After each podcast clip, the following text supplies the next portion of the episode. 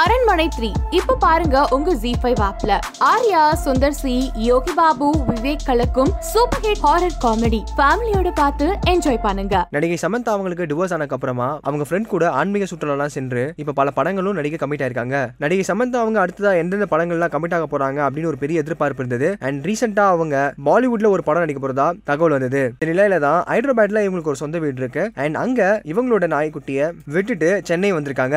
நடிகை சமந்தா சென்னையில இருக்காங்க. அண்ட் அவங்களோட நாய்க்குட்டியை மிஸ் பண்றதுனால அவங்களோட இன்ஸ்டாகிராம் பக்கத்துல இதை பத்தி ஒரு ஸ்டோரி போட்டிருக்காங்க. அவங்க இன்ஸ்டாகிராம் ஸ்டோரியில அவங்க வளர்த்த ரெண்டு நாய்க்குட்டியோட பிக்சர் போட்டு I leave for one day one day my poor first born அப்படின்னு ஒரு கேப்ஷனையும் போட்டிருந்தாங்க.